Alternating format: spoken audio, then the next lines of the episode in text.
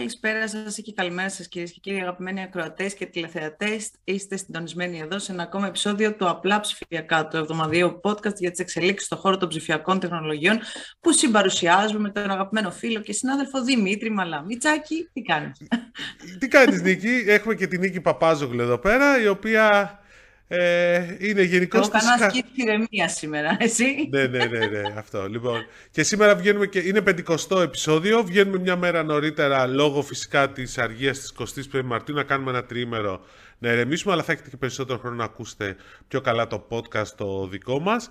Εβδομάδα με γενικό. ναι, ναι, όσοι θέλετε. Λοιπόν, στο YouTube, στο Spotify, στο Google Podcast, στο Apple Podcast, γενικότερα έχουμε επιλογές για να μας ακούσετε ή να μας ε, δείτε. Ε, εβδομάδα η οποία είχε αρκετά και διαφορετικά πράγματα, θα τα πούμε λίγο στη συνέχεια, αλλά να ξεκινήσουμε λίγο με τη συνέντευξή που έχουμε ε, σε κάθε επεισόδιο, που αυτή τη φορά έχουμε μια αρκετά διαφορετική εταιρεία και προσπάθεια και φέρνω μέσα στο podcast την εγγραφή τον Πάνο τον Κωνσταντινίδη, ο οποίος είναι ο συνειδητής της ε, Valuelens. Η Valuelens είναι μια εταιρεία που ασχολείται με αυτό που αποκαλείται hybrid commerce, με το physical κόσμο. Θα μας τα πει παραπάνω. Ο Πάνος, Πάνος, ευχαριστούμε πολύ που είσαι μαζί μας. Ευχαριστώ πάρα πολύ. Γεια χαρά και ευχαριστώ πολύ για την πρόσκληση. Ωραία. Εμείς ευχαριστούμε για την αποδοχή και χαιρόμαστε πολύ που σε έχουμε εδώ γιατί όλα αυτά τα δύο χρόνια που έχουν περάσει τα τελευταία με την πανδημία και όλα συζητάμε για το πώς μπορεί να αλλάξει ο κλάδος του, του commerce και τι μπορεί να είναι το, το επόμενο βήμα. Οπότε νομίζω ότι είσαι ο πλέον κατάλληλος για να μας διαφωτίσεις, για να μας παρουσιάσεις λύσεις που ισχύουν τώρα και μπορούν να αυξηθούν στο μέλλον. Αλλά πριν περάσουμε σε όλα αυτά, να μας πεις λιγάκι τι κάνει η Violence, για όσους δεν είναι εξοικειωμένοι. Δηλαδή, με ποιο τρόπο συνδυάζει το φυσικό, αυτό είναι το υβριδικό, με τον online κόσμο στο λιανεμπόριο. Ωραία. Λοιπόν, και πάλι σας ευχαριστώ. Πολύ γρήγορα. Ε, η Violence είναι μια retail tech, όπως λέμε, πλατφόρμα, που βελτιώνει την ευκολία και την απλότητα των αγορών στο λιανεμπόριο, στο, στο retail. Από όπου και αν ψωνίζει κανείς, είτε μιλάμε για το φυσικό κόσμο, είτε μιλάμε για το ψηφιακό, στο e-shop. Ε, Όπως πολύ σωστά είπες Νίκη, ήδη πριν από την πανδημία, βέβαια και κατά τη διάρκεια της, εξοικειωθήκαμε όλοι περισσότερο με τις ε, αγορές στα e-shops, ακόμα και αυτοί που δεν είχαν και πολύ μεγάλη εξοικείωση. Συνηθίσαμε να παίρνουμε πλέον ε, εξατομικευμένο περιεχόμενο, τιμές, προσφορές, να αγοράζουμε πολύ γρήγορα με λίγα κλικς ε, και στο τέλος όλα να έρχονται στην πόρτα μας ε, πολύ γρήγορα. Ε, τώρα έχοντας κακομάθει, ας το πούμε, από αυτή την ε, γρήγορη και απλή εμπειρία, θα περιμέναμε κάτι αντίστοιχο να γίνεται και στο φυσικό κατάστημα, το οποίο όμως δυστυχώς δεν γίνεται ακόμα. Αυτό προσπαθούμε λοιπόν να λύσουμε με το value Τι μπορούμε λοιπόν απλά, ε, πώς να το περιγράψουμε, χωρίς να χρειάζεται να έχουμε κατεβάσει κάποια εφαρμογή, ε, mobile εφαρμογή στο κινητό μας. Μπαίνουμε στο κατάστημα, μπορούμε να σκανάρουμε ένα QR code για να ξεκινήσει η εφαρμογή ε, και να δούμε τα προϊόντα που μας ενδιαφέρουν, σκανάρουμε τα barcodes των προϊόντων, μπορούμε να πάρουμε πλούσια πληροφορία για το προϊόν που μας ενδιαφέρει, χαρακτηριστικά, φωτογραφίες, ε, βίντεος, reviews από, άλλα, από άλλους πελάτες αν υπάρχουν. Ε, και ένα ιδιαίτερο χαρακτηριστικό το οποίο προσφέρουμε στην πλατφόρμα μας είναι ότι μπορούμε να πάρουμε ακόμα και προσωπικές προσφορές. Δηλαδή ειδικές τιμές ε, ή ειδικές εκτόσεις ακριβώς για το προϊόν το οποίο έχω επιλέξει. Όχι για αυτό το οποίο θέλει να μου δώσει ο retailer, αυτό ακριβώς που θέλω εγώ. Όλα αυτά τέλος... όντας μέσα στο φυσικό κατάστημα. Ναι, ναι, βέβαια, στο φυσικό κατάστημα και απλά με το κινητό μας. Με το κινητό. Στο τέλος λοιπόν, έχοντας φτιάξει το καλάθι μέσα από το Violence, το οποίο βέβαια είναι branded με το όνομα του retailer, το α, ο β, ο γ retailer, ε, powered by Violence, στο τέλος πληρώνω μέσα από το κινητό και μπορώ να σκοθώ να φύγω από το κατάστημα χωρίς να χρειαστεί καν να περάσω από το ταμείο. Αυτά χωρίς που βλέπαμε να... η Amazon δηλαδή θα κάνει καταστήματα χωρίς το ταμείο, κάτι Πάρα τέτοιο. Πολύ. Ακριβώς το ίδιο. Βέβαια, η δική μας τεχνολογία είναι ε, πιο απλή σε σχέση με την Amazon, γιατί εμείς δεν χρησιμοποιούμε computer vision, δηλαδή δεν έχουμε κάμερες μέσα στο κατάστημα να παρακολουθούν τι, τι κάνει ο, ο καταναλωτής, αλλά βασιζόμαστε κυρίως στις δικές του ενέργειες, στα σκαναρίσματα που κάνει με το κινητό ε, τον, τον barcode των προϊόντων. Ε, και αυτό φυσικά δημιουργεί και πολύ μεγάλη γνώση για τον retailer, για το τι συμβαίνει ακριβώς μέσα στο κατάστημα, κάτι το οποίο μέχρι στιγμής ήταν ένα, θα έλεγα, ε, ένα πολύ δύσκολο ε, ένας πολύ δύσκολος στόχος που δεν μπορούσε να επιτευχθεί ε, από τους retailers. Ε, άρα αυτό το οποίο περιέγραψα ε, ε, είναι στην ουσία μια πλούσια, πλούσια εμπειρία, αυτόνομη γιατί μπορώ να τα κάνω μόνος μου, γρήγορη, γιατί δεν χρειάζεται να περιμένω στο, στα ταμεία ή σε ουρές ή να βρω κάποιον πολιτή να με εξυπηρετήσει. Ε, και το πιο σημαντικό είναι ότι είναι και ανέπαφη. Εμείς το λέμε contact free στα, στα, στα ελληνικά. Ε, δηλαδή, μπορεί ε, έτσι το λένε και στο χωριό μου, μην ανησυχείς. Ναι, contact, contact free, ναι.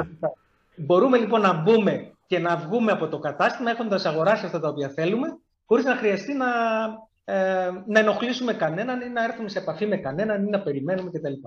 Τώρα αυτό είναι το κομμάτι του φυσικού καταστήματος. Ας δούμε λοιπόν και τη διάσταση που έχει να κάνει με το ισό. Εκεί έχουμε δύο βασικά προβλήματα.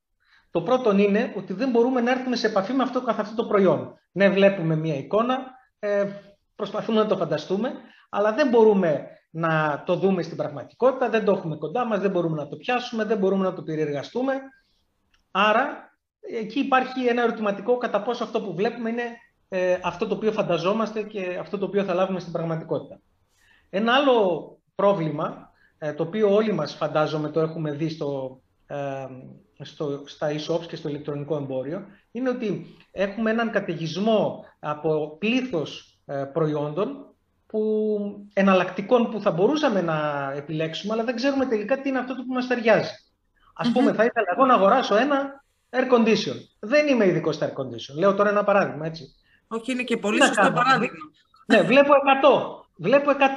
Βλέπω στην, ε, ε, στην γάμα, ας πούμε, της τιμής που σε με ενδιαφέρουν, βλέπω 30 ή 20. Ποιο να πει. μου φαίνονται ίδια και τα 20 εμένα προσωπικά. Ναι, ακριβώς, ακριβώς. Φαίνονται και τα ίδια. Ή ξέρω εγώ μπορούμε να πάμε σε άλλες συσκευές ή σε άλλα προϊόντα, εκτυπωτές, τηλεοράσεις.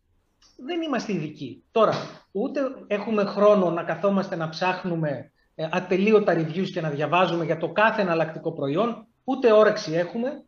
Ε, άρα επιλέγουμε κάτι το οποίο μας φαίνεται σωστό, νομίζουμε ότι είναι σωστό, πάντα όμως μένουμε με την αμφιβολία αν τελικά κάναμε τη σωστή επιλογή.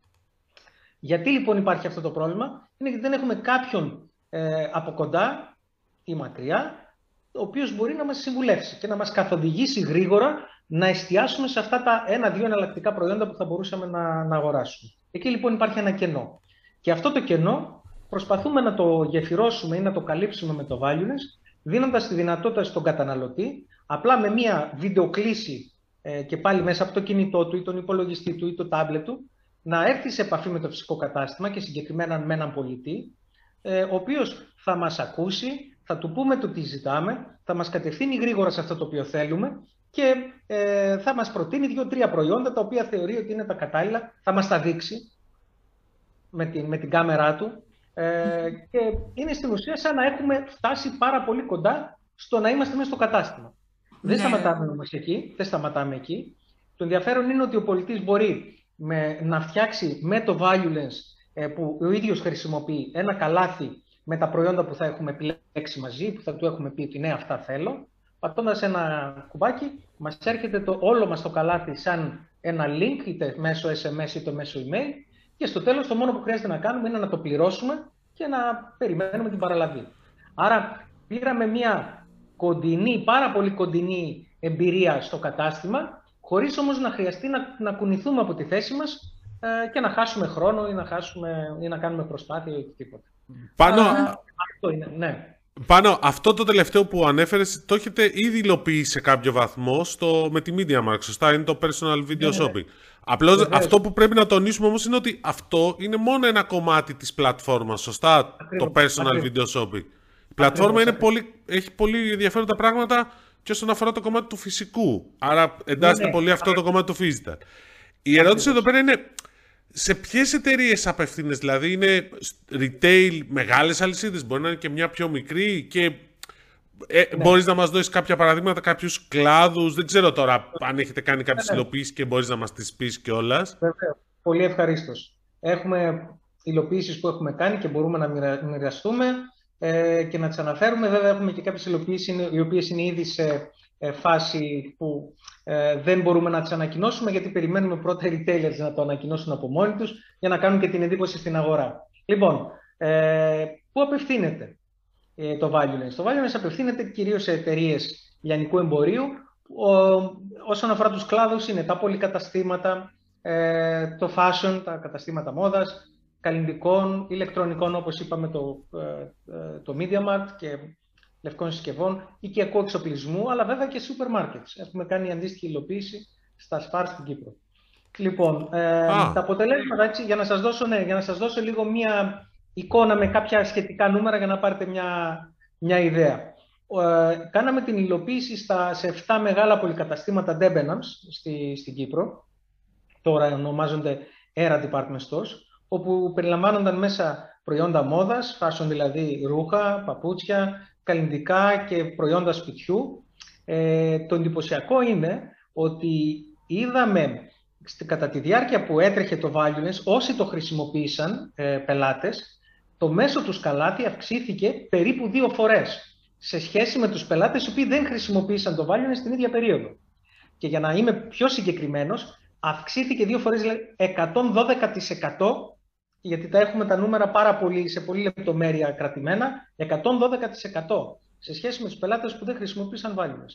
Αντίστοιχα, για να προλάβω τυχόν ερωτήσεις, μήπως πήγαμε και ξεπουλήσαμε με προσωπικές προσφορές ή όχι. Όχι, γιατί αντίστοιχα το ποσοστό κέρδους, ε, η αύξηση μάλλον του κέρδους στο μέσο καλάθι ήταν 114%. Άρα δηλαδή και η αύξηση του, του τζίρου και η αύξηση του κέρδους συμβαδίζανε.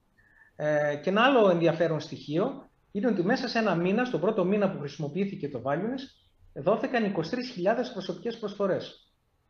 Ήταν πολύ εντυπωσιακό γιατί ο Γενικός Διευθυντής ε, των καταστημάτων, των πολυκαταστημάτων, μας έλεγε, είχαμε, λέει, ποτέ δεν είχαμε ξαναδεί ε, τον ενθουσιασμό των πελατών οι οποίοι κρατούσαν ένα κινητό στο χέρι τους και τριγυρνούσαν μέσα στο κατάστημα προσπαθώντας να σκανάρουν, όχι προσπαθώντας, σκανάροντας προϊόντα και να δούνε, για να δούνε ποια είναι η προσωπική τιμή την οποία παίρναν και ποια ήταν η έκπτωση. Δηλαδή υπήρχε όλο αυτό το, όλη αυτή η, το excitement που λέμε, όλοι ως, ε, ο ενθουσιασμός ε, γιατί βλέπαν κάτι διαφορετικό. Κάτι πάρα πολύ απλό που μπορούσαν να το χρησιμοποιήσουν με το κινητό τους, την πιο έτσι, έμπιστη συσκευή που όλοι έχουμε, ε, και να κάνει την ε, εμπειρία των αγορών πιο ε, διασκεδαστική και πιο γρήγορη. Άρα εκτός από physical είναι και προσωποποιημένη η πλατφόρμα, δηλαδή παίζει πάρα πολύ σε αυτό το κομμάτι. Απολύτως. Και μάλιστα για να πούμε έτσι και ένα, ας το πούμε, ιστορικό στοιχείο, ε, το development, η ανάπτυξη του Valueless ξεκίνησε από τους αλγορίθμους, τους μαθηματικούς, τους οποίους εδώ και αρκετά χρόνια είχαμε αναπτύξει, που είχε να, έχουν να κάνουν με την προσωποποίηση των, ε, των προϊόντων όσον αφορά τις τιμές, τις, ε, τις εκτόσεις κτλ. Και γύρω, γύρω, γύρω, γύρω κτίσαμε πλέον όλη την άλλη τη λειτουργικότητα που έχει να κάνει με το σκανάρο το προϊόν και μέχρι στο πληρώνω το προϊόν, γιατί έχουμε στενή πλέον σύνδεση, integration, με payment platforms, με τράπεζες κτλ. Οπότε γίνεται κατευθείαν η πληρωμή από τον πελάτη. Ε, εμείς δεν βλέπουμε τα στοιχεία των πληρωμών καθόλου. Ε, κατευθείαν πέφτουν στο λογαριασμό του, του retailer. Μάλιστα. Τα νούμερα που προανέφερες ε, πάνω είναι σίγουρα ενδεικτικά για το γιατί κάποιος, να, μια εταιρεία λιανικής, να υιοθετήσει ας πούμε τη λύση. Θέλω όμως λίγο παραπάνω να επιμείνω για να μου εξηγήσει εσύ πού θεωρείς ότι οφείλεται. Δηλαδή είναι αποκλειστικά σε αυτή την προσωποποιημένη εμπειρία το ότι διπλασιάστηκε το καλάθι στη ναι. συγκεκριμένη περίπτωση. Πού, πού, ναι, ναι. είναι, πού οφείλεται η απήχηση της λύσης, είναι στην προσωποποιημένη εμπειρία, είναι σε κάτι άλλο; Ναι, είναι πολύ σωστή ερώτηση και εμείς όταν ε, είδαμε τα νούμερα προσπαθούσαμε να καταλάβουμε για να το ερμηνεύσουμε από πού προέρχεται αυτή η αύξηση. Εκείνο το οποίο τελικά διαπιστώσαμε κάνοντας την σχετική ανάλυση είναι ότι ο πελάτης ο οποίος εκείνη τη στιγμή έπαιρνε μια προσωποποιημένη προσφορά και μια καλύτερη τιμή για το προϊόν που ο ίδιος είχε επιλέξει έστω και 2-3 ευρώ ή 4 ευρώ φτηνότερο από το ενώ θα πήγαινα να αγοράσω αυτό το πουκάμισο, κάνει 50 ευρώ και μου λέει ε, το Valuelenz λέει θα ήθελες να το πάρεις 46 ευρώ; Και λες, οκ, αφού θα το αγόραζα στα 50, γιατί να το πάρω και στα 46. Οπότε νιώθω εκείνη τη στιγμή ότι κάτι καλό έκανα, κάτι έξυπνο έκανα. Έτσι, ε, έχω την άνεση και το ενδιαφέρον και τον ενθουσιασμό να πάω να βάλω και άλλο ένα προϊόν μέσα στο καλάθι μου και άλλο ένα προϊόν, γιατί νιώθω ότι ε, κάποιος με εξυπηρετεί καλύτερα. Ε, νιώθω ότι έχω πάρει μια καλύτερη ε, προσφορά, έχω κάνει ένα καλό deal, όπως λέμε. Άρα, με αυτόν τον τρόπο, οι πελάτες οι οποίοι χρησιμοποίησαν το Valueless κάνανε καλάθια μεγαλύτερα από αυτά τα οποία πιθανώς να είχαν στο μυαλό τους αν θα πηγαίναν έξω να αγοράσουν με τον, με τον φυσικό τρόπο. Χαλάς πάντως την έννοια του παζαριού, φίλε. Δεν ξέρω, δηλαδή το παζάρι ε, με αυτό δεν, δεν υπάρχει πλέον. Ναι. Δηλαδή, ξέρεις αυτό που πάει... Ούτως ή αλλιώς όμως έχει καταργηθεί το παζάρι στο ε, online. Εντάξει, αλλά θέλω να σου πω και στο online και στο φυσικό, γι' αυτό το λέω, αλλά... Ναι. Ναι, ε, θα έλεγα ότι έτσι όπως γίνεται το, το retail, έχουμε δει και έχουμε κάνει πολλές ε, αναλύσεις και μελέτες σε αυτό το θέμα, το 30% του, κατά μέσο όρο του ετήσιου τζίρου ενός retailer ε, φεύγεις στις, ε, στις εκτόσεις. Εκείνο λοιπόν θα μπορούσαμε να το κάνουμε λίγο, να το εξορθολογήσουμε, μειώνοντας, κλέβοντας ένα κομμάτι από αυτό το ποσοστό, για να μπορέσουμε να το μεταφέρουμε σε προσωπικές προσφορές, οι οποίες πλέον να σχετίζονται με τη συμπεριφορά του πελάτη ή, τον, ή του πελατολογίου γενικότερα σε συγκεκριμένες κατηγορίες. Έχει πολλά μαθηματικά από πίσω, για να μην μπούμε στη λεπτομέρεια, αλλά όλα βασίζονται στη δυναμική συμπεριφορά των πελατών. Αν δηλαδή ένα προϊόν πουλιέται καλά και, και το θέλει ο κόσμος, δεν χρειάζεται να πάμε να το ε, ρίχνουμε πάρα πολύ στην τιμή και να κάνουμε υπερβολικές εκτόσεις. Ένα προϊόν το οποίο δεν πηγαίνει καλά, ε, σαφέστατα θέλει λίγο μεγαλύτερη ενίσχυση με εκτόσεις. Και όλα αυτά τα, τα υπολογίζουν οι αλγόριθμοι και αντιδρούν αυτόματα. Ε, πάνω, επειδή υπάρχει πολλής λόγος για το physical και πολλές εταιρείες μιλάνε για physical λύση, ειδικά στο retail και το retail tech που ανέφερες και εσύ έχει αρχίσει και παίζει αρκετά. Ναι. Εσύ πού θα έλεγες ότι είναι η μοναδικότητά σας, δηλαδή πώς διαφοροποιείστε από τον ανταγωνισμό; Ναι. Ε, πολύ καλή ερώτηση και αυτή. Ε, θα έλεγα όπως σε όλα τα πράγματα, ε, υπάρχει και στη δική, στο δικό μας το χώρο ανταγωνισμό, ανταγωνισμός, ε, ο οποίος βέβαια, από ό,τι έχουμε δει και σε παγκόσμιο επίπεδο, είναι αρκετά εστιασμένο σε πολύ συγκεκριμένη λειτουργικότητα. Δηλαδή, μπορεί να προσφέρουν κάτι το οποίο έχει να κάνει με, με το φυσικό κατάστημα ή μπορεί να έχουν λύσεις οι οποίες ασχολούνται μόνο με το e-shop. Ε, μπορεί να κάποια λύση να δίνει παροχή, να δίνει ας το πούμε περισσότερες προϊόντικές πληροφορίες και λίγο πολύ να σταματάει εκεί. Ή να ασχολείται και να δίνει μόνο προσφορές ή να, να κάνει γρήγορο check-out, το self-checkout. Όλοι λοιπόν παίρνουν κάποια κομματάκια. Η δική μας η λύση είναι αρκετά ευρεία, πολύ πιο ευρεία από αυτά τα οποία έχουμε δει στον, ε, από τις υπόλοιπες ανταγωνιστικές, ας το πούμε, λύσεις. Ε, άρα δίνουμε ένα μεγάλο εύρος το οποίο, από το οποίο μπορεί, να ξεκινήσει, το οποίο μπορεί κάποιος ε, retailer να ξεκινήσει χρησιμοποιώντας κάποια χαρακτηριστικά και αργότερα αν θέλει να επεκταθεί χρησιμοποιώντας και τα υπόλοιπα. Αυτό λοιπόν ε, είναι ένα στοιχείο, όπως επίσης και το άλλο το οποίο έχει να κάνει με το, με το, το αντιμετωπίζουμε και τις φυσικές αγορές μέσα στο φυσικό κατάστημα, αλλά και τις αγορές εξ που είναι στο e Τώρα, ε, προσωπικές προσφορές, όπως αναφέραμε, δυναμικές προσωπικές προσφορές με βοήθεια artificial intelligence κτλ., δεν είναι κάτι που το έχουμε δει να υπάρχει κατά κόρον στο retail, ειδικά σε τέτοιου είδους λύσεις, ε, scan pay go ή ε, personal video shopping ή οτιδήποτε. Ε, αυτό λοιπόν είναι ένα βασικό στοιχείο που έχει να κάνει με την λειτουργικότητα. Και άλλο ένα στοιχείο είναι ότι επειδή η πλατφόρμα μας είναι cloudική, βασίζεται πάνω στο cloud, μπορούμε να τη δίνουμε με τη λογική, τη δίνουμε και εμπορικά, σαν ένα software as a service. Άρα έχουμε τη δυνατότητα να την προσφέρουμε και σε ε, retailers, οι οποίοι δεν είναι οι πολύ πολύ μεγάλοι, δεν είναι ας το πούμε η κορυφή του παγόβουνου, αλλά είναι και λίγο πιο χαμηλή σε μέγεθος, πιο χαμηλά σε μέγεθος, που πιθανώς να μην έχουν δυνατότητες είτε οικονομικές, είτε όσον αφορά το προσωπικό τους, το να μπορέσουν να ζητήσουν, να δεχτούν, να λάβουν και να χρησιμοποιήσουν τέτοιες λύσεις. Εμείς βαίνουμε με το Valueness και πολύ γρήγορα μπορεί ο retailer με ένα μικρό κόστος και θα έλεγα χωρίς ουσιαστική επένδυση εκ των προτέρων σε hardware, software ή οτιδήποτε άλλο ή σε αλλαγές μέσα στο κατάστημα να είναι up and running. Φανταστείτε το εξής, ότι για να μπει κάποιος retailer και να ξεκινήσει μαζί μας, το μόνο που χρειάζεται να μας δώσει είναι να πάρουμε τα προϊόντικά δεδομένα. Δηλαδή δεδομένα τα οποία λίγο πολύ τα έχει. Ε, το, τι είναι το προϊόν, το όνομά του, το barcode του, τιμή του κτλ. Όλα αυτά τα στοιχεία μπορούμε πολύ γρήγορα να τα πάρουμε Στη χειρότερη περίπτωση ακόμα και με ένα Excel. Ή μπορούμε να συνδεθούμε σε μια βάση δεδομένων και να τα παίρνουμε. Ή μπορούμε να συνδεθούμε στο e του και να τα παίρνουμε. Άρα πολύ γρήγορα τα πήραμε τα δεδομένα και μπορούμε να αρχίσουμε να τρέχουμε. Μέσα στο κατάστημα δεν χρειάζεται να κάνει κάποια αλλαγή ο retailer. Δηλαδή δεν λέμε πήγαινε και βάλες όλο τα προϊόντα QR code. Μπορούμε να παίξουμε με τα barcodes τα οποία υπάρχουν. Άρα μέσα σε ελάχιστες μέρες μπορούμε να βγούμε και να αρχίσουμε να το έχουμε λειτουργικό το όλο σύστημα. Μάλιστα. Πάρα πολύ ενδιαφέρον. Ε, να ρωτήσω και κάτι ακόμα. Ε, δύο πράγματα δηλαδή. Υπάρχει κάποιος κλάδος που, που φαίνεται ότι ταιριάζει περισσότερο, που τον ε, έχει μεγαλύτερη απήχηση, όχι μόνο η δικιά σας, τέτοιου τύπου λύσεις. Γιατί σκεφτόμουν, ας πούμε, την ένδυση που αναφέραμε πριν και σκεφτόμουν ναι. από τη μία ότι μπορεί να είναι δύσκολο να δεις κάτι το οποίο πρέπει να δοκιμάσεις και δεν σου κάνει. Απ' την άλλη όμως είναι πάρα πολύ βοηθητικό στην ένδυση κάτι τέτοιο γιατί αν μιλάς με τον άνθρωπο από το σπίτι σου στο κατάστημα, μπορείς να και με μία βιντεοκλήση μπορείς να δεις το χρώμα του ρούχου, να δεις λίγο καλύτερα τη γραμμή του από μία απλή φωτογραφία που βλέπεις να το φοράει ένα μοντέλο που μπορεί να είναι σκήνη ή οτιδήποτε και να καταλάβεις παραπάνω πράγματα. Οπότε να ρωτιόμουν αν υπάρχουν συγκεκριμένοι κλάδοι που ταιριάζει, κουμπώνει καλύτερα. Και ναι. μετά, επειδή είπες και για ε, Ελλάδα, Παύλ και Κύπρο, ε, πού δραστηριοποιήσετε αυτή τη στιγμή και ποια τα σχέδιά σας ναι. για το μέλλον; Λοιπόν, τώρα, όσον αφορά τους κλάδους, ε, θα έλεγα ότι επειδή ούτως ή άλλως έχουμε κάνει υλοποιήσεις και το έχουμε δει να δουλεύει με πολύ μεγάλη επιτυχία, σίγουρα τα, το consumer electronics όπως λέμε, δηλαδή ηλεκτρονικές και ηλεκτρικές συσκευές, είναι ε, κατάλληλες ε, για το valueness. Το valueness είναι κατάλληλο για τον κλάδο. Ε, σαφέστατα ο κλάδος της ένδυσης, το fashion γενικότερα, ε, έχουμε δει πολύ μεγάλη, μεγάλο ενδιαφέρον και πολύ καλά νούμερα ε, στο, στα καλλιντικά. Ε, και τώρα κοιτάμε και άλλους κλάδους.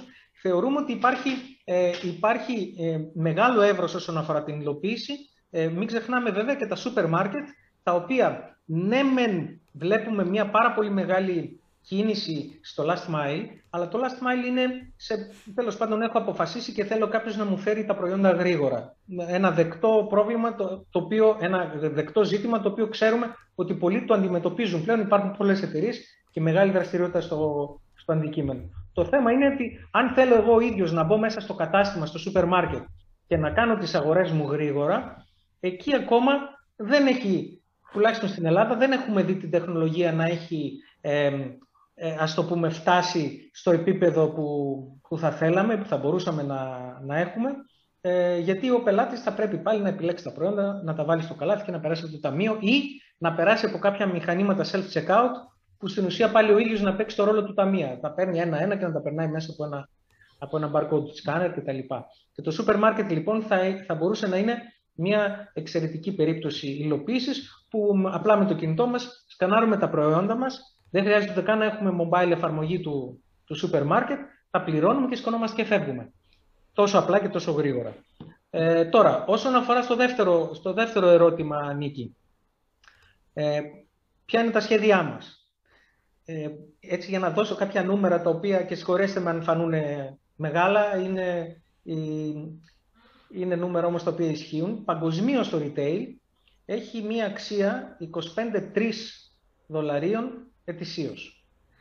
Το ενδιαφέρον είναι ότι ε, με, όλο, με όλη αυτή την ανακατάταξη που έφερε ο κορονοϊός και όλη την μεταστροφή προς τα ηλεκτρονικά κανάλια, τα νούμερα ακόμα δείχνουν ότι το 79% περίπου αυτού του τεράστιου ε, αριθμού του, των, των 3 εκατομμυρίων, ακόμα το 79% γίνεται στο φυσικό κόσμο. Και βλέπουμε επίσης μία όσμωση του φυσικού με τον ψηφιακό κόσμο, αυτό το οποίο ανέφερε σωστά και ο Δημήτρης, αυτό που λέμε digital, physical και digital μαζί. Ε, θα υπάρξουν ε, δραματικές εξελίξεις στο retail και εμείς θα θέλαμε να είμαστε καλώς εχών των πραγμάτων ένας από τους παίκτες σε αυτόν τον χώρο, έχοντας το μάτι μας βέβαια πολύ πέραν της ελληνικής αγοράς. Ε, ξεκινήσαμε με την ελληνική αγορά, ξεκινήσαμε με την Κύπρο, θέλουμε να συνεχίσουμε την επέκτασή μας εδώ, σαφέστατα, αλλά τα πλάνα μας είναι να βγούμε γρήγορα και στο εξωτερικό και να μπορέσουμε και με τη βοήθεια της τεχνολογίας και του business model που έχουμε, με το SaaS, να δώσουμε τη δυνατότητα να χρησιμοποιήσει κανείς το valueless ε, και πέραν της Ελλάδας. Ε, αξίζει να αναφέρω ότι ήδη το έχουμε κάνει localized, δηλαδή το έχουμε προετοιμάσει και δουλεύει σε 26 γλώσσες το valueless. Δηλαδή αυτή τη στιγμή θα μπορούσε κάποιος να, να μπει μέσα, να αρχίσει να το χρησιμοποιεί και να πει θέλω να δω ε, να παίζει τώρα στα κινέζικα ή να παίζει στα Ιαπωνέζικα, ή να παίζει στα Ισπανικά ή στα Αραβικά ή οτιδήποτε. 26 γλώσσες. Και συνεχίζουμε. Οι γλώσσες που ανέφερες δεν είναι τυχαίες, υπάρχουν, ε; Γιατί μας ναι, ναι, δίνουν και ένα, μία εικόνα για την επέκταση. ναι, ναι, βεβαίως υπάρχουν. Βεβαίως υπάρχουν δηλαδή όλες οι λατινικές γλώσσες. Υπάρχουν ε, ε, τα αραβικά, υπάρχουν οι, στην, της Ασίας οι χώρες κτλ. Αλλά ναι. Το θέμα λοιπόν είναι τώρα να μπορέσουμε εμείς σαν εταιρεία να συνεχίσουμε την ανάπτυξη και την προϊόντική, γιατί ξέρετε, η τεχνολογία, το ξέρετε πάρα πολύ καλά, δεν τελειώνει ποτέ, τα features δεν τελειώνουν ποτέ, ε, η εξέλιξη συνεχίζεται, άρα να συνεχίσουμε την τεχνολογική ανάπτυξη, αλλά να συνεχίσουμε και την επέκταση προς, το, ε, προς την αγορά, προς το, ε, προς το εξωτερικό. Και είμαστε σε μια φάση που αναζητούμε κι εμείς, όπως πολλές άλλες εταιρείες, τα απαραίτητα κεφάλαια για να κάνουμε τα επόμενα βήματα και μάλιστα το συντομότερο δυνατόν, γιατί ε, η ταχύτητα τελικά είναι αυτό το οποίο καθορίζει το παιχνίδι. Ωραία, άρα λοιπόν έχουμε πλάνα στο εξωτερικό, επέκταση λειτουργικότητας, έχουμε πολλά να δούμε και υλοποίηση που ετοιμάζεται. Βεβαίως, ναι, ναι. Πιστεύω λοιπόν, ότι σύντομα θα έχουμε νέα. Ναι. Ωραία, και επειδή θα έχει σύντομα νέα, νομίζω ότι θα τα ξαναπούμε λοιπόν ε, σύντομα, θα το πάμε κάπως έτσι. Ε, πάνω σε ευχαριστούμε πάρα πολύ για την ε, συμμετοχή σου. Νομίζω ότι ήταν ε, έτσι, Νίκη, πολύ ενδιαφέρον. Δεν αυτό ήταν το... πάρα πολύ ενδιαφέρουσα η λύση. Εγώ δεν μου έχει τύχει να τη χρησιμοποιήσω, αλλά σε όποιο κατάστημα μπω και εδώ value lens και αρχίσω να σκανάρω με το κινητό μου και εντυπωσιάζομαι, θα σε πάρω τηλέφωνο, να ξέρεις. Ωραία. Ε, να σου πω, είναι πάρα πολύ ωραίες προσωπικέ προσφορές μου. Και αν υπάρχουν ιδέες για βελτίωση της λειτουργικότητας, εμείς είμαστε πάντα ανοιχτοί. Εννοείται. Μόνο έτσι προχωράμε. Σωστό. Πάντως ευχαριστούμε πολύ. Καλή συνέχεια. Καλή συνέχεια. Να είστε καλά. Γεια σας. Εξαιρετικό. Καθώς το περιέγραφε το σκεφτόμουν το public, τελικά είναι αυτοί που υλοποίησαν την συγκεκριμένη λύση. Πάρα πολύ. Ε, ένα κομμάτι έχουν υλοποιήσει, έχουν πολύ δρόμο ακόμα και έχει ναι, πολλά ακόμα πράγματα αυτό. Έχεις γράψει βέβαια, Δημήτρη μου, σε ένα υπέροχο άρθρο στο 2045, πριν από πολλούς μήνες που είχες γράψει για το Physical και το πώς θα εξελιχθεί το εμπόριο. να μπείτε να το ναι. διαβάσετε, παιδιά. Είναι πολύ ωραία. Επίσης, πριν προχωρήσουμε στα νέα, συγγνώμη, ήθελα να πω χαιρετίσματα πολλά στον Κώστα τον Σταμπούλη, τον ε, ε, το αναγνώστης είναι το κόλλημα αυτό του, του γραφιά χρόνων. του ακροατή τηλεθεατή μας τέλος πάντων. Το YouTuber οτιδήποτε, ναι. Ο οποίος μας ε, λέει μπράβο, μας λέει ότι μας ανακάλυψε τώρα μετά από την αναφορά του Μαλά στο Insomnia. Εντάξει, τώρα μην αρχίζουμε αυτό το διάλογο με το Insomnia. σε είχανε, σε αναφέρανε στο άλλο, αλλά τέλος πάντων. ότι έχει μπει ακούς Κωστάκη στο Must See. Ε, και η συνέντευξη ήταν ενδιαφέρουσα. Ευχαριστούμε πάρα πάρα πολύ για τα καλά λόγια και να μας γράφετε τέτοια μας εμψυχώνετε. Να μας γράφετε επίσης τι σας ενδιαφέρει να δείτε για να προσκαλούμε κόσμο που ναι. κάποιες θεματολογίες που δεν έχουμε αναπτύξει και μήπως πρέπει να αρχίσουμε και από τα επόμενα να λέμε τους ε, καλεσμένους μας για να μας στέλνουν εκ των προτέρων ερωτήσεις να τις ε, κάνουμε. Γιατί όχι, και αυτό καλή ιδέα θα είναι. Ναι, μια χαρά ιδέα θα είναι αυτό. Ναι, να το δούμε, οκ. Ναι. ναι. Ωραία, ναι. ναι. Ε, εντάξει, στο επόμενο, ας πούμε λοιπόν, να το ξεκινήσουμε εδώ. Στο επόμενο επεισόδιο θα έχουμε... Καλά, δεν έχουμε πάντα κλεισμένο τον επόμενο καλεσμένο. Αυτή τη φορά τον έχουμε βέβαια. Θα είναι ο Αλέξανδρος ο γιο μας, ο οποίος είναι ο Γενικός Διευθυντής Τεχνολογίας, ο τίτλος του δεν το θυμάμαι ακριβώς τώρα, του, στο Διεθνές Αεροδρόμιο Αθηνών, το οποίο έχει ενδιαφέρον γιατί θα τα πούμε και στο επόμενο επεισόδιο, αλλά το, το, το ΔΑ, το Ελευθέριος Βενιζέλος, είναι από τα πιο προηγμένα τεχνολογικά αεροδρόμια στον κόσμο και δεν το ξέρει πολλοί mm. κόσμος αυτή είναι η αλήθεια. Ενώ στις υποδομές του και μάλιστα όταν το ναι. λέω στα, στα παιδιά, στον Αλέξανδρο και στους προκατόχους του μου λέει εντάξει μου λέει τώρα υπερβάλλεις, όχι παιδιά, το έχω ζήσει, ξέρω τι σας λέω. Λοιπόν... Όχι, είναι καταπληκτικό. Ε, είναι και το αεροδρόμιο πολύ ωραίο, αλλά είναι πραγματικά έχει διάφορες τεχνολογικές λύσεις ενδιαφέρον. Ναι. Θα τι πούμε αναλυτικότερα την επόμενη Θα τα πούμε, έχει, υπο, έχει πολύ τεχνολογικές λύσεις όμως, εκεί και προβλήματα, Δημήτρη, μου έχω να σου πω. Ε, μ' αρέσει η γέφυρα για την κυβερνοεπίθεση, ναι. Κοίταξε, ε, είχαμε στις αρχές της εβδομάδας την κυβερνοεπίθεση στα ΕΛΤΑ, στα ελληνικά ταχυδρομεία στα τέλη της προηγούμενης εβδομάδας, αργά το απόγευμα της Της Κυριακής. ναι, είναι εξαρτάται πότε πιστεύεις ότι ξεκινάει η εβδομάδα. Κάποιοι λένε ότι ξεκινάει την Κυριακή. Κατάλαβες, παίζει και αυτό. Ναι. Δηλαδή, ναι, όχι. είναι η πλάκα στο, στο Google Calendar όταν το βλέπεις από το κινητό ξεκινάει από τη Δευτέρα και όταν το βλέπεις στο, στο laptop ξεκινάει από την Κυριακή. Δεν έχω καταλάβει. Τέλος πάντων. Mm. Ε, ε. Κυβερνοεπίθεση. Εντάξει, κυβερνοεπιθέσεις σε κρατικούς οργανισμούς δεν είναι πρώτη. Σε δημόσιους οργανισμούς ή κοινής, δεν είναι η πρώτη φορά, δηλαδή και το Υπουργείο Ενέργειας είχε δεχτεί πριν από μερικούς μήνες, ο Δήμος Θεσσαλονίκης είχε, ε, τα ΕΛΤΑ πήραν μια λίγο παραπάνω δημοσιότητα θα έλεγα, ε, ανακοίνωσαν κυβερνοεπίθεση... Διέκοψαν ναι. τις λειτουργίες τους προς το κοινό, έτσι. Ναι. Ε, η επίθεση, όπως όλα δείχνουν, γιατί δεν υπάρχει κάτι επίσημο, επίσημο ήταν ransomware, δηλαδή ζητήθηκαν λίτρα και μπλοκάρανε όλα τα συστήματα των ΕΛΤΑ.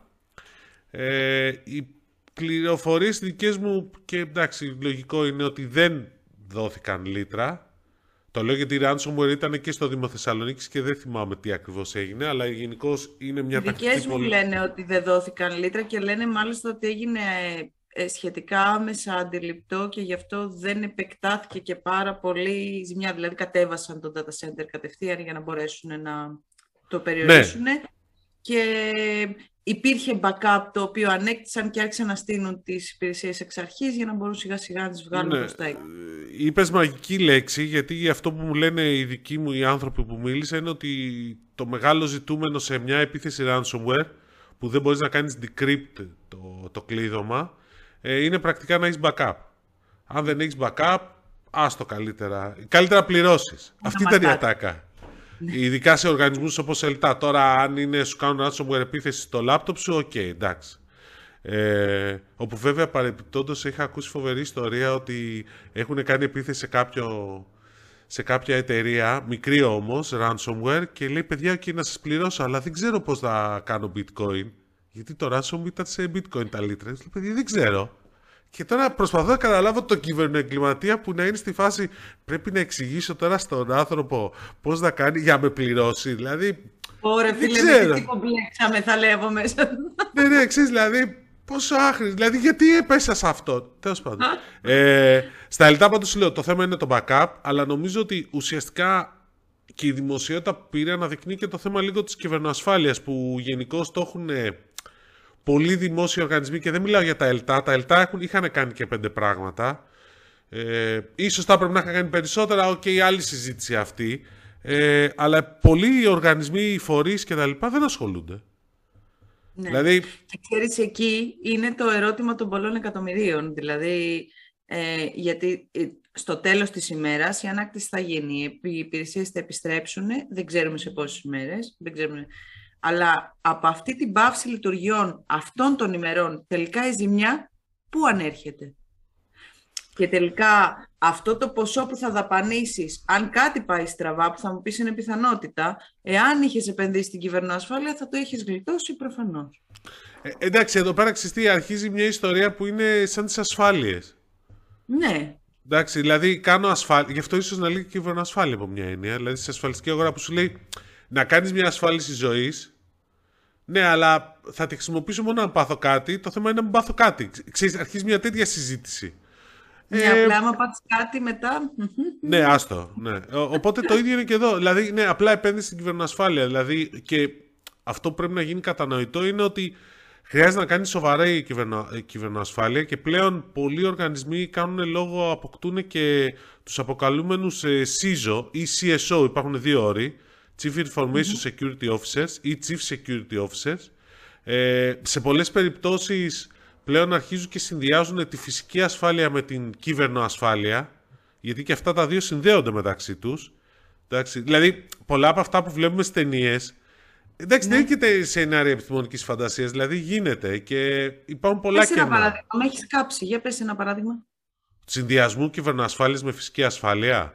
Ωραία, να ναι, ένα παράδειγμα. Είναι ένα παράδειγμα μιας ταινίας ναι, εντάξει, ότι προσπαθείς να μπεις σε ένα κτίριο και συνήθως mm. μπαίνεις με μια κάρτα ασφαλείας, με ένα καρτελάκι που περνάς και έχει RFID, σωστά; Ναι. Αν γίνει μια κυβερνοεπίθεση και εκείνη τη στιγμή ρίξει το, το, πώς το, λένε, το σύστημα και αυτός που πάει να μπει ενώ κανονικά δεν έχει, δεν έχει δυνατότητα πρόσβασης περνάει γιατί το έχει ρίξει ο άλλος ο, συνετε, ο συνεργός του είναι ένα συνδυασμός φυσικής με φυσικής επίθεσης με κυβερνοεπίθεση. Κάπως έτσι. Okay. Τώρα φέρνω ένα πολύ απλό παράδειγμα. Ναι, ναι, ναι. Εντάξει, αλλά εντάξει, αλλά γενικώς η κυβερνοασφάλεια μην ξεχνάμε ότι ο ΤΕ έφαγε ένα πρόστιμο πολύ μεγάλο, ο Όμιλος Οτίκη Κοσμοτέ πρόσφατα, που ήταν πολύ διαφορετική ιστορία, δεν ήταν ransomware. Ήταν, χτυπήσανε πολύ βαθιά μέσα στα συστήματα του ΟΤΕ. Ε, Παρ' όλα αυτά να πούμε εδώ ότι και το ransomware έχει πολλές ε, πτυχές. Δηλαδή δεν είναι μόνο αν θα καταφέρει κάποιος να σου κλειδώσει τα αρχεία και θα αναγκαστείς να πληρώσεις. Αυτό πες ότι τα κατεβάζεις και αντιμετωπίζεις την επίθεση και δεν πληρώνεις τα λίτρα και έχεις το backup σου, οπότε ξαναστείνεις τα συστήματα. Μπορεί να έχει πάρει ήδη δεδομένα και το δεύτερο ναι. τέτοιο που θα σου ζητήσει λίτρα να είναι γιατί θα σου πει ανεβάζω τα δεδομένα σου, τα βγάζω online. Να το πρόστιμο από τις αρχές. Να τη δεύτερο τέτοιο. Το τρίτο είναι τα δεδομένα των πελατών που μπορεί να έχει ανακτήσει. Ακόμα προς το παρόν στα αλυτά δεν ξέρουμε αν έχουν δεν, δεν ξέρουμε ακριβώς τι έχει. Ναι. Ναι. Και μπορεί και να μην ανακοινωθεί ποτέ, τουλάχιστον επίσημα. Κοίταξε, εάν έχουν πάρει δεδομένα, δεν νομίζω ότι δεν του συμφέρει να μην ανακοινωθεί ποτέ. Γιατί ναι. μετά δεν θα είναι clean and clear κάτι που προϋποθέτει ο νόμος, ούτως ώστε να μην υπάρχει πρόστιμο. Ο νόμος, ο νόμος λέει ότι πρέπει να ενημερώσουν άμεσα. Ούτως ή άλλως αυτό είναι το ενημερώσει χθες το βράδυ. Κατε... Ε, χθες το βράδυ, σήμερα Τετάρτη. Εσείς το βλέπετε Πέμπτη, Τρίτη βράδυ. Ναι. Κατέθεσα το πόρισμα. Εντάξει, πάντως λέω. Αλλά σε κάθε περίπτωση είναι από τις ιστορίες που πρέπει να αρχίσουν να μας απασχολούν όλο και περισσότερο. Δηλαδή σε μια εποχή που όλα πάνε digital, δηλαδή το λέγαμε και πριν, physical, digital, ε, πρέπει λίγο την κυβερνά... Όπως κάνεις, έχεις φυσική ασφάλεια, κλειδώνεις την πόρτα σου. Λες το έτσι. Ε, πρέπει έτσι να έχεις και κυβερνοασφάλεια, δηλαδή ακόμα και στο smartphone σου. Δηλαδή, βασικό κομμάτι, παιδιά, ενεργοποιήστε και που και που και καμιά εφαρμογή για προστασία από malware στο κινητό. Δεν κακό. Λέω τώρα ένα απλό παράδειγμα. Εντάξει, γιατί ξέρεις τώρα ειδικά και που οι συνδέσεις ανεβαίνουν, ε, που βλέπουμε διπλασιασμούς ταχυτήτων, που κάνουμε όλο και περισσότερα πράγματα online, όλο αυτό τίνει να πάει προς τα εκεί. Ε, λοιπόν, τι άλλο είχαμε αυτήν την εβδομάδα; Είχαμε κάποιες, κάποιες, είχαμε κάποιες δημο, πληροφορίες για επέκταση του, του Superfast Broadband του κουπονιού για το Fiber. Για τις οπτικές είναι. φίλος μου συνάδελφος Κώστας και, και, και έτσι και έτσι. Ε, ναι. ναι, ότι επεκτείνεται, εντάξει, η κόντρα έτσι με τις ευρωπαϊκές αρχές συνεχίζεται, αλλά η παράταση δόθηκε για ένα ακόμα εξάμεινο νομίζω. Ναι, ε, γιατί εντάξει, δεν έχουν δοθεί όλα.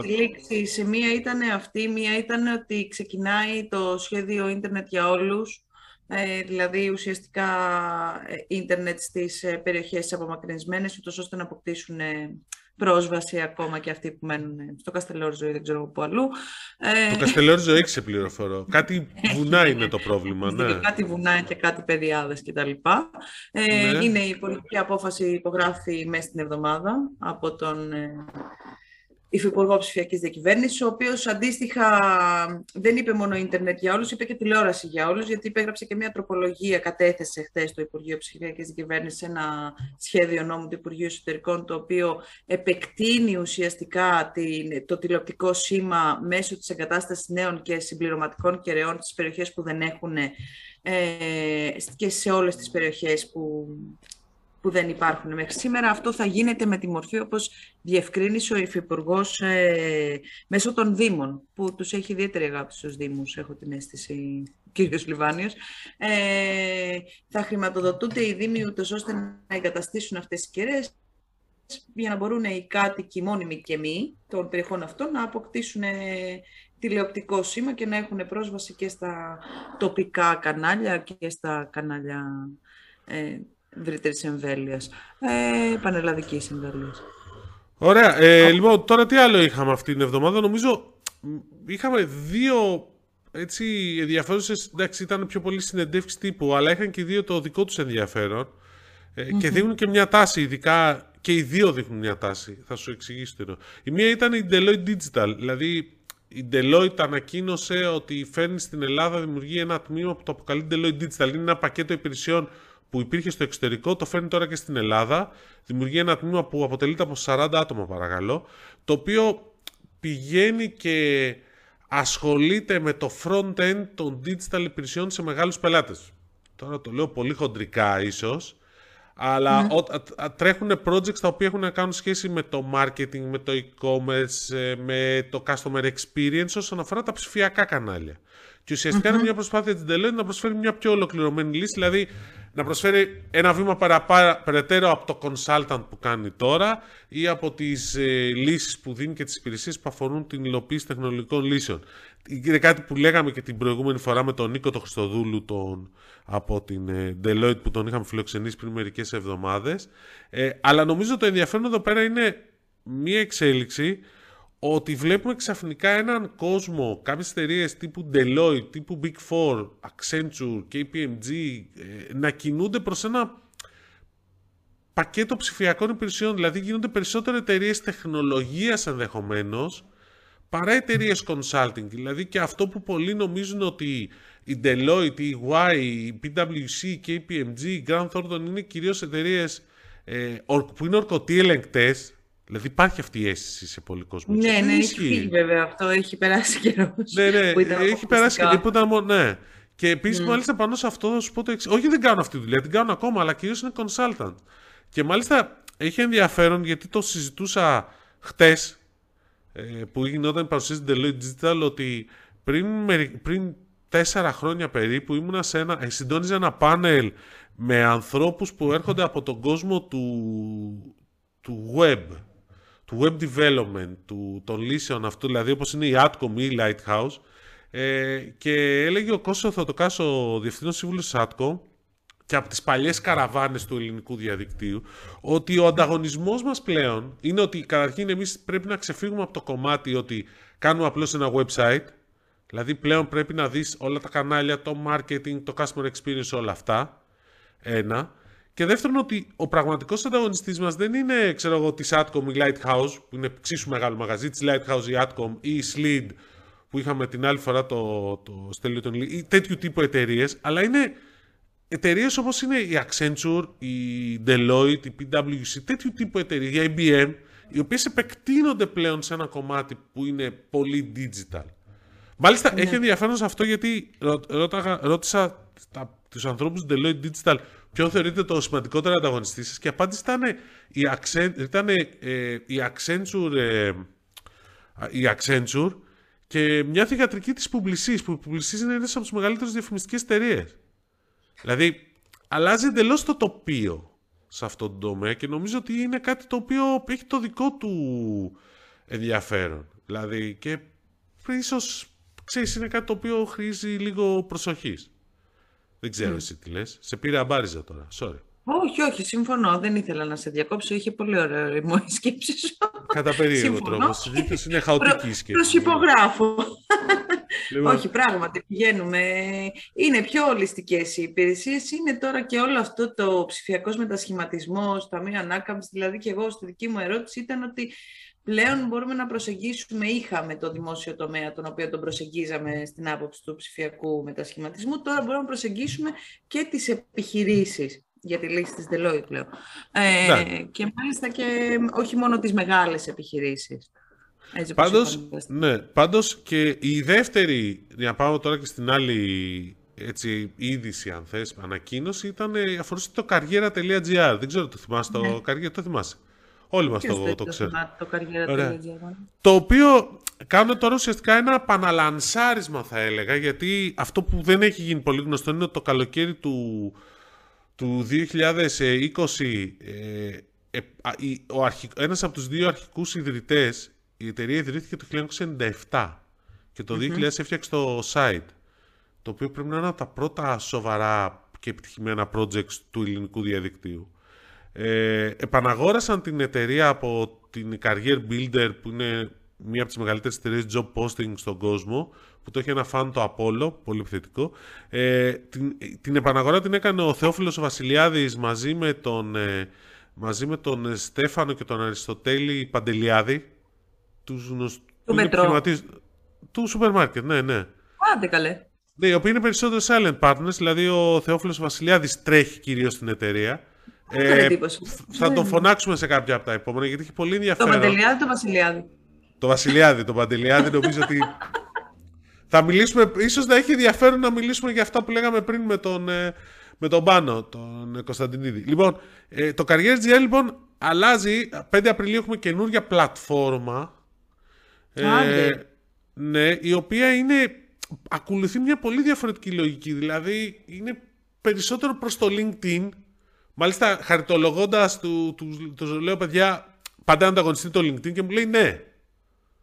Εντάξει. Ε, και μάλιστα κάποιος συνάδελφος έτσι πήγε το θέμα ε, χτες. Πολύ ενδιαφέρον αυτό.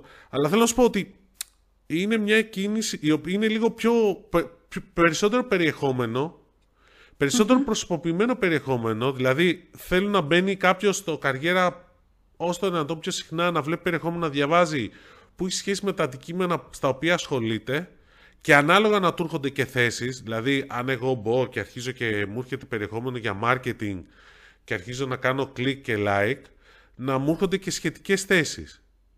Δηλαδή δεν είναι μόνο τι βιογραφικό και τι βάζω εγώ τι θέλω, αλλά και τι με ενδιαφέρει και τι πατάω. Δηλαδή είναι λίγο πιο interactive. Ένα είναι αυτό το κομμάτι. Και ένα δεύτερο κομμάτι που θέλουν σιγά σιγά να επεκταθούν ε, είναι το κομμάτι των υπηρεσιών που σχετίζονται μετά την πρόσληψη. Δηλαδή μέχρι τώρα το καριέρα σταματάει στην πρόσληψη. Δηλαδή κάνει το... Ναι, γενικώς οι εταιρείες που κάνουν job posting σταματάνε στο καριέρα. Τώρα σου λέει, εμείς θέλουμε να πάμε και ένα βήμα μετά Δηλαδή, τι υπηρεσίες μπορούμε να προσφέρουμε σε, σε επιχειρήσεις στο κομμάτι της διαχείρισης του ανθρώπινου δυναμικού. Το οποίο υπάρχει μεγάλο κενό, ειδικά για τις μεσαίες επιχειρήσεις ενδεχομένως, αλλά και τις πιο μεγάλες. Δηλαδή, τι μπορούν να κάνουν σε θέματα εκπαίδευσης. Στο... Ναι. Μεταξύ δηλαδή... σειρμού και αποβάθρας, θα πω εγώ. Τόσο. ναι, μπράβο, σωστό. Γιατί οι περισσότεροι ξέρεις λένε HR και το HR είναι μισθοδοσία. Τα παιδιά του καρδιού δεν μας ενδιαφέρει μισθοδοσία. Πραγματικά υπάρχουν άλλοι που το κάνουν. Αλλά λέει, ας πούμε, ξέρεις να βλέπει ο άλλος τις άδειές του, πότε έχει, τα, τα ρεπό του. Πράγματα τα οποία ξέρεις να τα βλέπεις μέσα πιο εύκολα από μια πλατφόρμα, να σου κάνει εκπαιδεύσεις. Δηλαδή, υπάρχουν πολλά άλλα πράγματα που πρέπει σιγά σιγά. μπορούν να αυτοματοποιηθούν.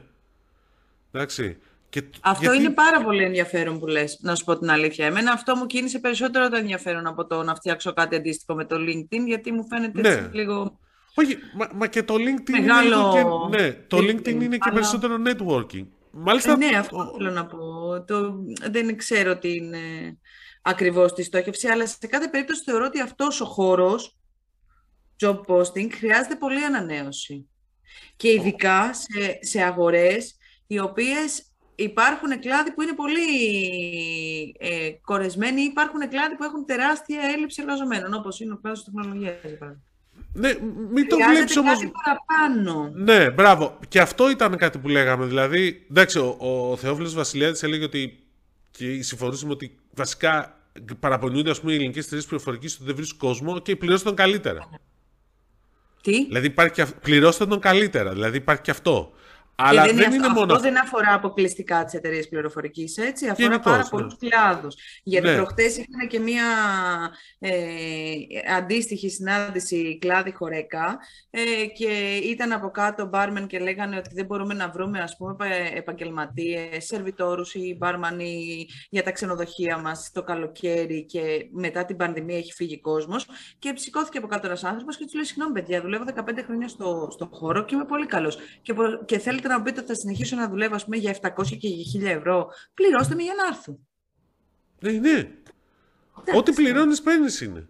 Κιόλας. Ε, Δυστυχώς έχουμε συνηθίσει διαφορετικά στην ελληνική πραγματικότητα και αυτό είναι λάθος και έχει αρχίσει να αλλάζει. Δεν, δεν θέλουν να το καταλάβουν. Όχι, ναι, απλώς ξεστή και αυτό που λέγαμε. πολλά άλλα τα έξοδα κτλ. Αλλά σε κάθε περίπτωση αυτός που σου κάνει την επόμενη μέρα είναι κατά βάση ο εργαζόμενος. Ε, Επίσης, κάτι και το σου λέω, ήταν και θέμα συζήτησης και είναι πολύ σημαντικό. Και εδώ πέρα μπλέκει το κομμάτι του HR και πώς το HR tech που δημιουργείται μπορεί να βοηθήσει σε αυτοματοποίηση. Μερικές φορές είναι και πιο απλά πράγματα. Δηλαδή, πέραν του μισθού, παίρνω 1500 ευρώ, παίρνω 1000 ευρώ. Ε, ειναι και πράγματα τα υπόλοιπα. Δηλαδή, τι σου προσφέρει επιπλέον. Δηλαδή, και γενικώς νομίζω ότι δεν έχουν καταλάβει σε πολλές ελληνικές επιχειρήσεις ότι η διαχείριση ανθρώπινου δυναμικού είναι πάρα πολύ σημαντικό και δεν είναι μόνο ο μισθός. Δηλαδή είναι να ξέρει εξ αρχής της χρονιάς ας πούμε πότε θα πάρει άδεια. Φέρω ένα παράδειγμα. Ε, ότι έχω εξοδολόγιο, έχω κάνει έξοδα για, για κάποια δουλειά που κάνω της εταιρείας. Ότι με το που θα βάλω τα έξοδα αυτά και, εξο, και ληφθεί μια έγκριση, που την έγκριση αυτή θα πρέπει να φροντίζει να την πάρει όσο το δυνατόν πιο γρήγορα, τα λεφτά θα σου μπαίνουν απευθείας στο λογαριασμό σου. Αυτόματα. Δηλαδή, ξέρεις, γιατί Να τώρα κάνω... υπάρχουν... Θα σου πω κάτι πιο απλό. Να κάνω online την ε, παράδοση του εξοδολογίου μου. Τι άλλα νέα. Ναι. Να μην χρειάζεται να πάω από Ναι. τη δουλειά αν δεν πηγαίνω. Αυτό. Ε, ναι, αλλά ξέρεις, τέτοια πράγματα δεν υπάρχουν, ας πούμε, ώρες-ώρες. Ή, ξέρω εγώ, θέλω να πάρω... Πρέπει να έχω εταιρικό αυτοκίνητο, ρε παιδιά, οκ. Να το πάρουμε, να διαλέξω. Μπορεί, δηλαδή, θα σου πω το εξής απλό, ας πούμε, για να καταλάβεις. Μήπως μπορούμε να διαλέγουμε απευθείας ο εργαζόμενος το αυτοκίνητο που θέλει με βάση ένα budget; Ναι. Δηλαδή, μπορεί να έρθει και πιο φθηνά, ρε παιδιά. Δηλαδή, δεν ξέρω. Δηλαδή, ξέρεις τι, έχω μιλήσει με πολλές φορές με Έλα μου, στελέχη. εγώ έχω έναν ε, γνωστό κοινό μας, δεν ξέρω αν το έχεις πει εσύ, μου λέει μου έχουν δώσει μια Mercedes. Τι να την κάνω εγώ τη Mercedes; Μπράβο. Ένα πολλάκι ήθελα. Ναι, μπρ- μπράβο, αυτό. Μα, αυτό και εγώ το έχω ακούσει. Όχι τον ίδιο, μάλλον, ε, δε- αλλά έχω ακούσει ανθρώπους που μου λένε. Ε, να σου πω πιο παλιά ιστορία. Ε, στέλεχος Αυτή και ψηλό- κλείνουμε γιατί έχει πάει μακριά η βαλίτσα. Για Ναι, πες. ναι. λοιπόν, στέλεχος το οποίο ξέρεις, της δίνανε αυτοκίνητο το οποίο ε, ήταν παλιά τώρα, αυτός ήταν πριν 15 χρόνια, αλλά στο leasing έβγαινε 800 ευρώ. Εντάξει. Ακριβό αυτοκίνητο, πολύ ψηλό βαθμός στέλεχος. Και τους λέει, παιδιά, λέει, δεν το θέλω. Και αυτό που ήθελε και το γούσταρε αυτό που ήθελε ήταν στα 500. Δηλαδή, Φαντάσου τώρα. Φαντα... Γλιτώσανε 3 εκατοστάρικα το μήνα που κάποιο θα πει εντάξει, μωρέ, 3 εκατοστάρικα το μήνα. Ναι, παιδιά, τι 3 λες. επί 12 είναι 3.600. Δηλαδή, Ναι, μήπως τώρα, αυτά τι- τα λεφτά τα δίνεις, μήπως αυτά τα λεφτά να τα δώσεις ως μπόνους σε κάποιο πιο χαμηλό βαθμό στέλεχος, ξέρω εγώ, ή σε κάποιον άλλο εργαζόμενο, ή να κάνεις μια άλλη κίνηση. Αυτό δεν το έχουν καταλάβει. Και εκεί πέρα μπορεί να είναι αυτοματοποίηση. Και γενικώς πάντως υπάρχουν εργαλεία σιγά-σιγά που δουλεύουν το networking των εργαζομένων και της κοινότητας των εργαζομένων και όπως και εργαλεία σαν αυτό που θέλει να φτιάξει καριέρα, η οποία παρεμπιπτόντως έφτιαξε καινούργια ομάδα, έχει φτάσει πλέον 100 εργαζόμενους από 35 που ήταν πριν δύο χρόνια. 25 από αυτούς είναι developers, είναι ειδική ομάδα, η οποία την έχει στήσει ο Γιάννης ο Ζαούδης, ο οποίος ήταν πρώην Πόλφης. Δηλαδή πήραν από την Πόλφης άνθρωπο και το στήσαν ως startup. Αυτά. Θυμάσαι όλα αυτά τα ονόματα, με ξεπερνάει. Ε, το λοιπόν, εγώ σημείωνα, να ε. πω... ναι, τα σημείωνες, τα θυμάσαι μετά. Λοιπόν, εγώ να πω και ευχαριστούμε πολύ και για τα καλά σχόλια τον Θεόδωρο Αγγελόπουλο και τον Κωνσταντίνο Νικολούτσο. Ε, παρατηρήσεις, πώς το λέγαμε στην αρχή, παρατηρήσεις... ε, Παρατηρήσεις, πώς- σχόλια και ό,τι προτάσεις, άλλο θέλετε, ναι. προξενιάδεκτα. Προξενιά γιατί; Έτσι, γιατί ταιριάζει ρε παιδί μου. Ευχαριστούμε που επιλέξατε για άλλη μια φορά εμάς για την ενημέρωσή σας. Καλό τρίμερο. Έτσι με... Καλό τρίμερο. Και που θα έχει και καλό καιρό από ό,τι λέει. Περάστε Πρόσεχε. καλά. Αλλά ακούστε και Α, απλά μην ψηφιακά. Παναγία μου, γιατί εντάξει, έχει ανέβει στο Θεό ας πούμε το φυσικό αέριο και το κρύο συνεχίζει μέσα Μαρτίου, κοντεύει να μπει ο Απρίλιος. Έλα, ρε, από σήμερα αρχίζει και βελτιώνει το καιρός. 17 βαθμούς λέει σήμερα, 20 αύριο. Εντάξει είμαστε. Αυτό λέω, άντε μάνα μου, άντε. Εντάξει, γιατί θα το κάνει και φυσικό μια είναι το- εβδομάδα το- άσχημο τα καιρό το- στούντιο της Πεύκης. ναι. θα κάνει και μια εβδομάδα άσχημο καιρό το, το πώς το λένε, το- τον Απρίλιο και τελειώσαμε. Έλα, πάει μετά για μπάνιο. Μμ. Ναι, θα κάνουμε μαγιό να απλά... πάρει. ψ- θα πάρουμε μπάνιο. ε. λοιπόν, καλή συνέχεια. Ευχαριστούμε πολύ. Γεια.